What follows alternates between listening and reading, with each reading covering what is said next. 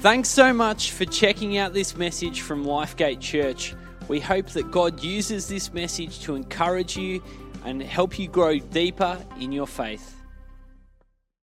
G'day, thanks for joining me. My name's Nathan. I'm the lead pastor of Lifegate Church. I've got a message I want to share with you. We're going to pray and then we're going to dive in. Please pray with me. Father, we thank you for who you are, that you are the God who is creator, sustainer, the one who loves us. And you're the God who has spoken and continues to speak to us. Father, we pray that as we come to your word now, that you would speak, that you would give us ears and hearts open to hear from you, and that you would bring great transformation to our lives. In Jesus' name we pray. Amen. Well, a few years ago, my wife and I purchased this series called Law and Order. There is just season 10 on the screen, but here's the box set. And in the box set, we have 20 series of Law and Order. It started in 1990 and it went all the way to 2010. There is 456 episodes of, of, of Law and Order. And we've been watching it for a few years and we're about halfway, halfway through, so we've got a few years to go. And, and each episode starts with this really cool phrase that goes like this In the criminal justice system, the people are represented by two separate yet equally important groups the police, who investigate crime, and the district attorneys, who prosecute these offences. These are their stories. And, um, and then it goes on and shows some sort of crime, and then you have the detectives go in and try and work out what happened, and then you have the district attorneys who then prosecute those who, who have done the wrong thing. And, and, the, and one of the things that, that, us, that, that strikes me about this series is that both the detectives and the district attorney are passionate about justice. Whenever they arrest the wrong person and they find out it's the wrong person, they, they, they always release them. And they keep going until they find the guilty person. And that's something that we see throughout the, the uh, whole series, and where they make a mistake, they are quick to correct it. Because both the detectives and the district attorney are passionate and deliberate about finding the person who's done, who's done the crime and then prosecuting them for what they've done. Now, compare that with Jesus' trial and crucifixion. As we look at the end of the Gospels, we read the events of Jesus' trial before Pilate and the religious leaders and his crucifixion. And what Jesus experienced is so different from what we see in Law and Order, where the detectives and the district attorney are trying to find the guilty person. Well, in Jesus' event of his trial and his crucifixion, it's really, really obvious that he's innocent. And yet, they crucify him anyway. It was a huge and gross injustice of what happened to Jesus. At the time Jesus walked the earth, it was the Roman Empire who was in charge. When the, when the Roman Empire took over areas, they would allow those groups of people to continue their traditions and continue their ways, which included continuing their religion.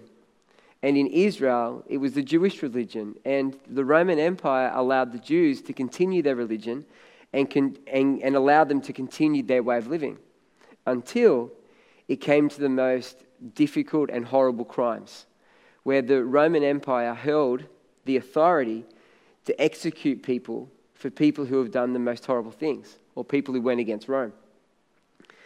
And the way they executed them was through crucifixion. Crucifixion was the most horrible way to die. It meant that your hands and legs were tied and nailed to a wooden cross. It meant you hanging there until you died, most likely of suffocation because you could no longer push up your legs to get air. Some people's legs were broken so they could die more quickly. Others had organ failure. Others lost lots of fluid and died. It was the most horrible way to die. And the Romans did it because they wanted to humiliate people. Those who were the worst criminals, they wanted to humiliate them. So they stripped them naked and hung them on a cross. They wanted to make a spectacle of them. So they executed people in public places. So as people walked past, they would see these horrible people who have done horrible things or stood up against Rome, and they made a statement to say, Don't, don't act that way, or you'll end up like them. It was the most horrible way to die. And the Roman Empire executed tens of thousands of people. It's believed over the 400 years that the Roman Empire had authority that they crucified tens of thousands of people. And it's believed on one day after the, um, in the aftermath of Spartacus' rebellion in 71 BC, it's, it's believed that 6,000 people were crucified in one day. Crucifixion was common. People were regularly flogged, and then they were crucified and left there to die. For the Roman Empire, it was common, it was normal, and it was absolutely horrible. And this is what Jesus experienced these events of being flogged and then tied and nailed to a cross and left to hang there to die until he breathed his last. Jesus' crucifixion was like many others that went before him and many afters that went, many that went after him. Having said that, there were some significant things that were very different in Jesus' crucifixion than to other people's crucifixion. And today, I want to give you five reasons why Jesus' crucifixion was different to others. As I said, crucifixion was normal in the Roman Empire, but Jesus' crucifixion was different to everyone else's. And I want to give you five reasons for that. The first reason is this Jesus was innocent. Now, no doubt the Roman Empire um, tried to, to execute people who were guilty of sin, who have done the wrong thing by the Roman Empire, by the society. And no doubt they sometimes got it wrong and they executed innocent people. But in Jesus' case, it was obvious to the people at the time, the people with the authority, Herod and Pilate, the Roman Empire's representatives in that area, it was obvious to those leaders who had the authority to crucify people, it was obvious to them that Jesus was innocent. Look at this text from Luke chapter 23. It says, Pilate said to them, to the Jewish religious leaders, You brought me this man as one who is inciting the people to rebellion. I have examined him in your presence and have found no basis for your charges against him. Notice Pilate, who is the Roman Empire's leader in that area, responsible to the Roman Empire, had the authority to execute people. He says, I have found no basis for your charges against him. The charges were that the Jewish leaders didn't like who Jesus was and what he was saying the religious leaders believed that Jesus was claiming to be God, which he actually was, and that was a huge problem for the Jewish leaders because Jesus didn't represent who they thought their Messiah was going to be, and they had massive problems with him. They were threatened, as I shared in a message just previously from Matthew chapter 26. They were, they were threatened by losing their position if, if Jesus and his kingdom expanded, and the Roman Empire said there's, there's now a new way in Israel, which meant the religious leaders would have lost their place and authority in the nation. They were threatened and they wanted to get rid of Jesus. So they brought these accusations against him, many of which were false. And Pilate hears the case. And he says, I have no basis for your charges against him. And then he goes on in verse 15 to say, Neither has Herod, another one of the Roman Empire's leaders in that area, for he sent him back to us. As you can see, he has done nothing to deserve death. Pilate, Herod, recognized that Jesus was innocent, that he had done nothing to deserve death, and yet they crucified him anyway. The first thing why Jesus, why Jesus' crucifixion was different from all the others is because Jesus was innocent, and everyone knew it. The second reason why Jesus' crucifixion was different to others is because Jesus didn't try to get out of it. He didn't try to get out of it. As we watch Law and Order, when the detectives drag in people into the interrogation room and ask them, Did you do this crime? 99% of them say, No, I didn't do it. It wasn't me. Those who are telling the truth and those who are telling lies, 99.9% of them say, It wasn't me, and they try and blame and they try and get out of it.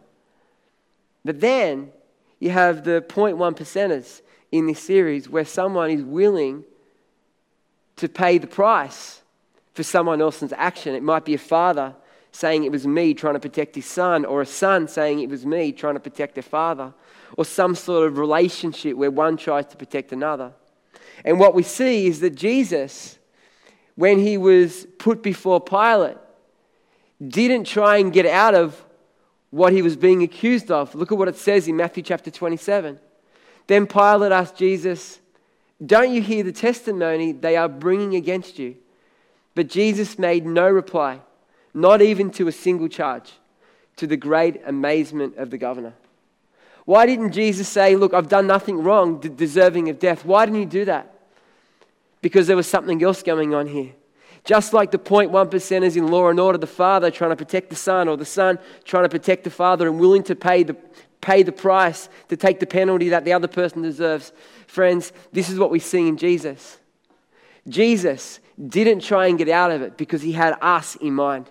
Because he knew when he went to the cross, he was dying in my place and your place. We're going to talk about that a little bit later. The second reason why Jesus' death, his crucifixion, was different from everyone else is in that Jesus didn't try and get out of it like everyone else would have tried to get out of it.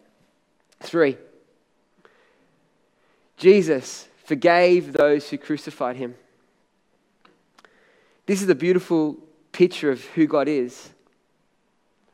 That when we treat him so poorly, he chooses to forgive us. We're told that when Jesus was on that cross, he was hanging there, no doubt in agony and pain, dying on that cross he looked down and then he prayed to his father Father, forgive these people who have crucified me. Forgive these Jewish leaders who have betrayed me, who have put a conspiracy against me, who have told lies about me. These people that have put the nails in my hands, Father, forgive them.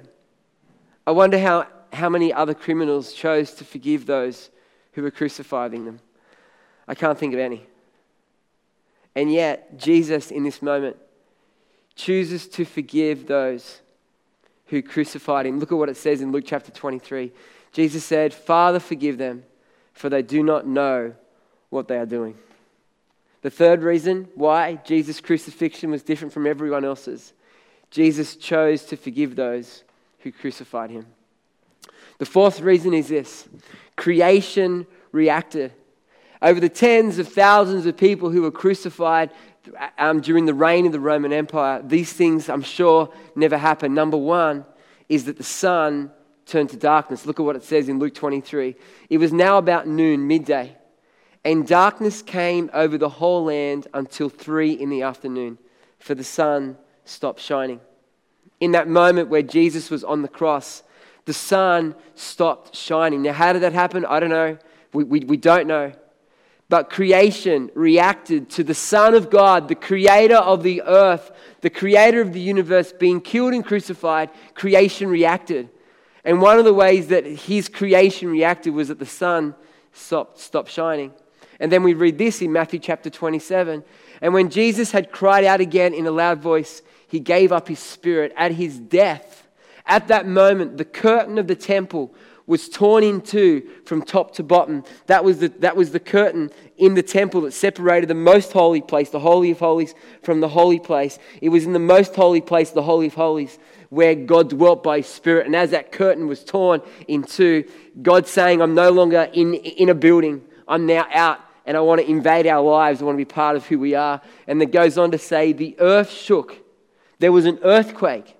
The rocks split and the tombs broke open.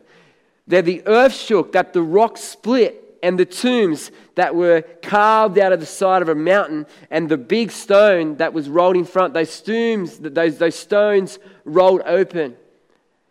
Tombs split open, and we're told later on that some dead men walked the earth. Incredible scripture there, too. Creation reacted to the death of the Son of God, the death of the Creator, creation reacted. That's the fourth reason why Jesus' crucifixion was so different to everyone else's. Friends, this was no ordinary crucifixion. I've given you four reasons why so far. Jesus was innocent. He didn't try and get out of it. He chose to forgive and creation cried out. creation reacted to the Son of God being killed. And then we have this Roman centurion, no doubt a hardened man, a man who was with Jesus, who was part of the overseeing of Jesus' crucifixion, a man who had seen, no doubt, tens and hundreds and even maybe thousands of crucifixions throughout his lifetime. He says this in Matthew chapter 27. When the, when the centurion and those who were with him, who were guarding Jesus, saw the earthquake and all that had happened, they were terrified and explained, Surely he was the Son of God. His crucifixion was so different to everyone else's that, the, that this centurion who, had, who hadn't put his trust in Jesus, who had seen many other crucifixions before him, said, This one's different.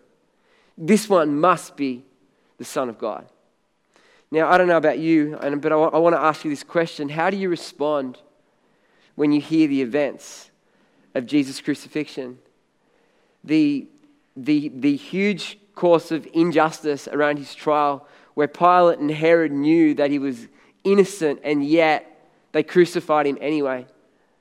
That he chose to forgive, he didn't get out of it, and the, and the creation cried out at the Son of God being killed. I wonder how you respond to that.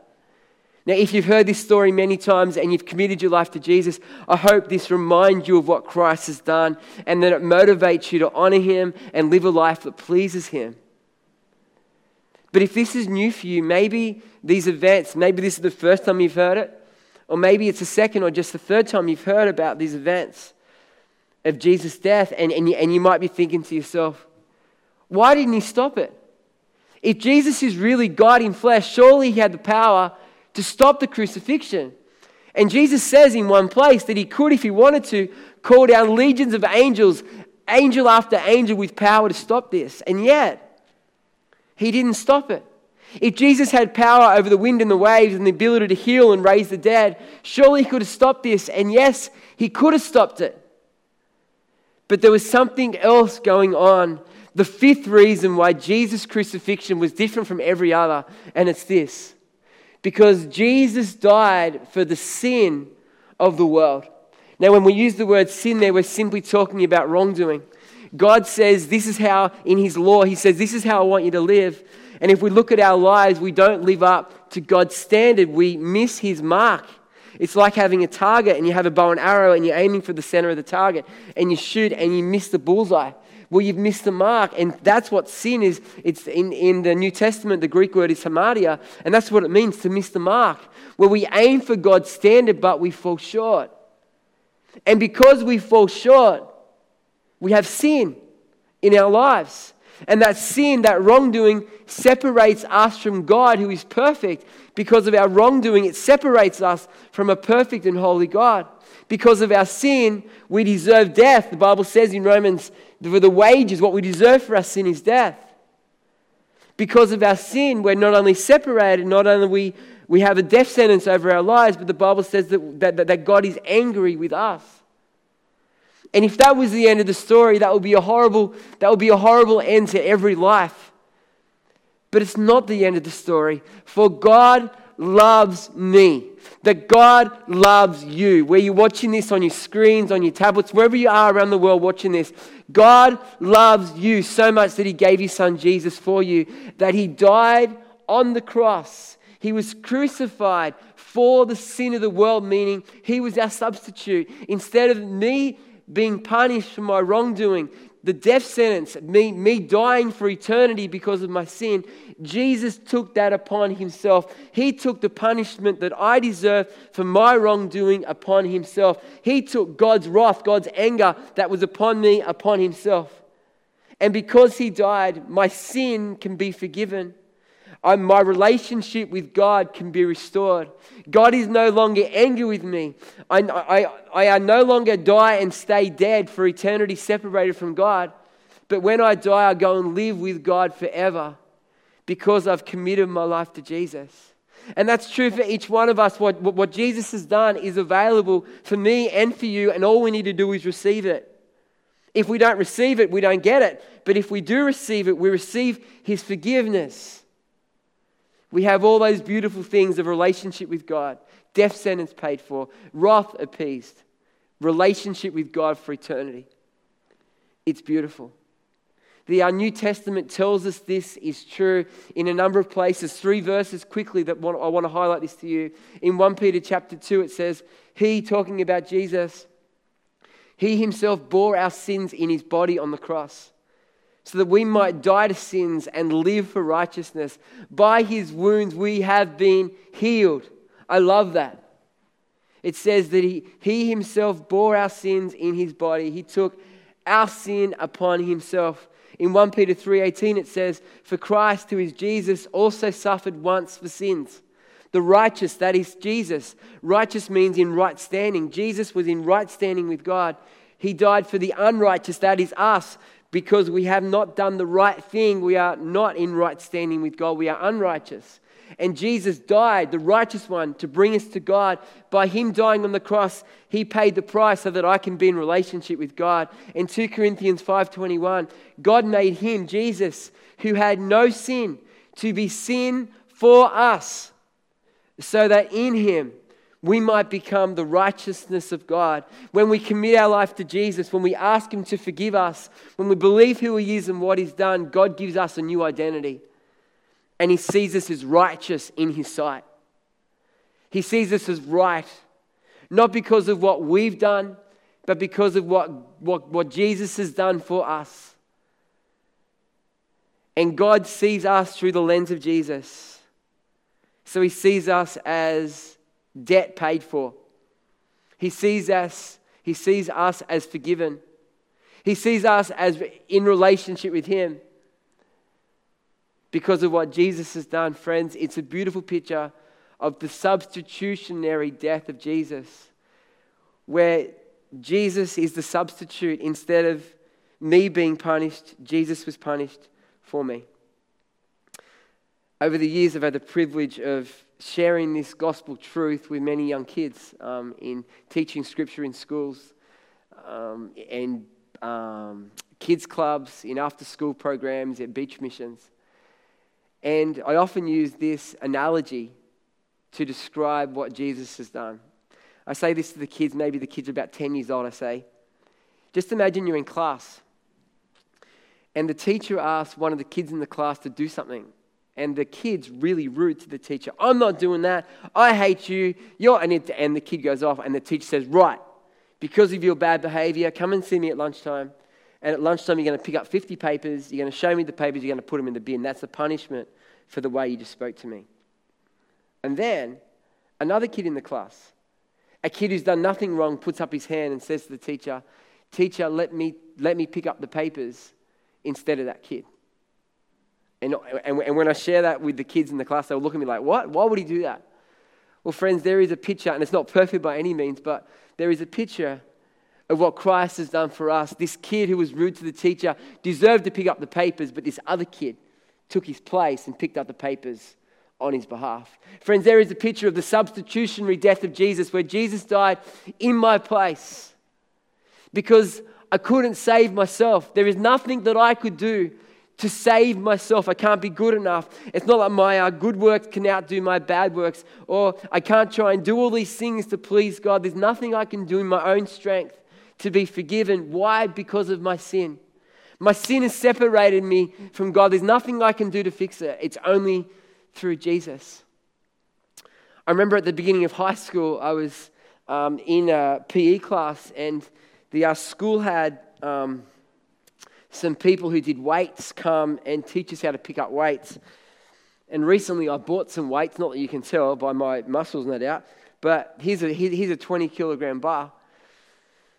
And I must have been year seven or eight in high school, and I was little and scrawny like many, not many other kids, they're all bigger than me. And we all lined up, and we had to walk up on the stage and lift this weight, and, the, and, the, and they told us how to do it. And I saw these big kids pick this weight up, and they were like, Yeah, no worries. And they chucked it up over their head. And then it was my turn. I went, Wow, 20 kilos, can I pick this up? And I went, Oh, and I picked it up, and I got up to here, and then I went, Oh, and I got up to here, that was okay. And then they wanted me to lift it over my head, and I was like, All right. And I went, and I went, and no matter what I could do, I, I, I couldn't lift the weight up. In my ability, I could not lift that weight up, and I put it down. And some people laughed and was like, oh man, I'm weak. I need to get some bigger muscles. But I share that analogy because no matter, what, no matter how hard I tried, no matter how much strength and effort, I could not lift that weight above my head. And I share that analogy because it's the same with what, um, as what me trying to work and strive to be accepted by God. And there's no way to doing it in my own strength, in my own ability. I cannot be accepted by God. I can't have my sin dealt with. I can't have the death sentence that's on my life dealt with. I can't do it in my own strength. It's impossible for me. And it's impossible for you because we've all messed up. Even if one person sins once, that's it. And the Bible even says that we have a sin nature that's passed down from Adam. And because of that sin nature and because of our own sin, we're all separated from God. It's only through the substitutionary death of Jesus, where he dies in our place, that we can have forgiveness of sin, that we can have eternal life. And when we do that, not only do we, do we receive forgiveness of sin, not only do we, do we receive eternal life, God gives us a new identity. And this scripture talks about a new identity from 2 Corinthians that says we become the righteousness of God. God sees us as righteous in His sight. He gives us a new identity. He calls us His masterpiece. He calls us the thing that He has made, and we are unique and beautiful and chosen and, and adopted in and forgiven, and we are marvelous in His eyes. Not because of what we've done, but because of what Christ has done for us.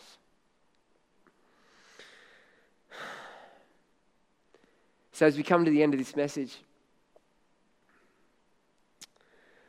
I want you to reflect on all that Christ has done for us. I've got a picture of the cross, and I want that to remind you of what He's done for you. We're going to spend 30 seconds in a few moments, and I want you to reflect on what Christ has done for you. And think about how you're going to respond because of what He's done. But maybe you're watching this message today and you've never, never committed your life to Jesus. You've heard that He died for the sin of the world, and that's knowledge for you, but you've never received it for yourself because it, it, it is only an idea until it's received and if you want to receive Jesus as your Savior, the one who has paid for your sin to be King and Lord of your life, I invite you to pray this prayer after me. Let's pray. Father, we thank you for Jesus. Thank you that he died for me and rose from the dead. I'm sorry for my wrongdoing. Please forgive me. I choose to follow Jesus all the days of my life. In Jesus' name.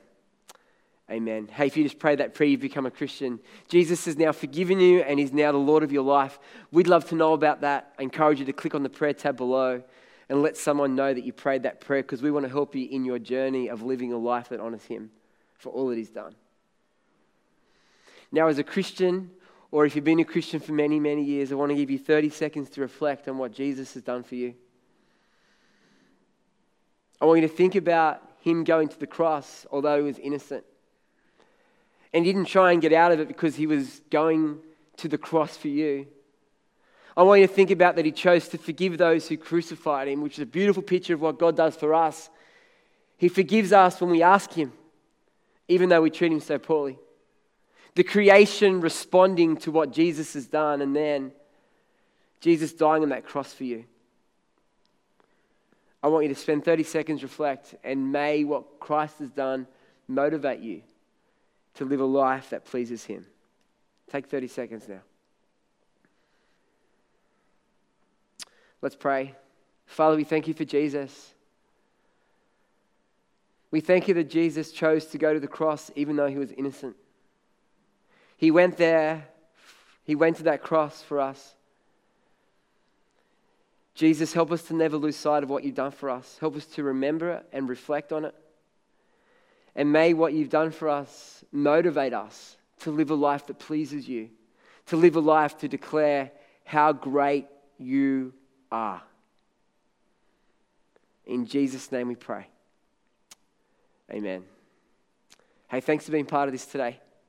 I encourage you to go and live a life that declares how great God is, how great Jesus is because of what he's done through us, through his death. Imagine a bunch of Christians who are so focused and so passionate about Christ that we lived a life that shined His light around the world. Imagine the difference that would make to our families, our friends, our neighbors. A bunch of Christians who look at what Jesus has done and, and allow that to motivate them to live a life that pleases Him. Hey, it's been a privilege sharing with you. God bless you guys. See you soon. Thanks so much for checking out this message. Lifegate Church has people meeting in person and online in many different locations, and we'd love to help you get connected. My name is Andrew, and I lead our online team here at Lifegate Church. And it's our job to do exactly that. We'd love to support you, uh, help you get connected, and find out how you can take your next steps. So why don't you head to lifegate.org.au slash online. Um, we'd love to find out more about you and how we can serve you as a church. Thanks for checking out this message, and we'll catch you soon.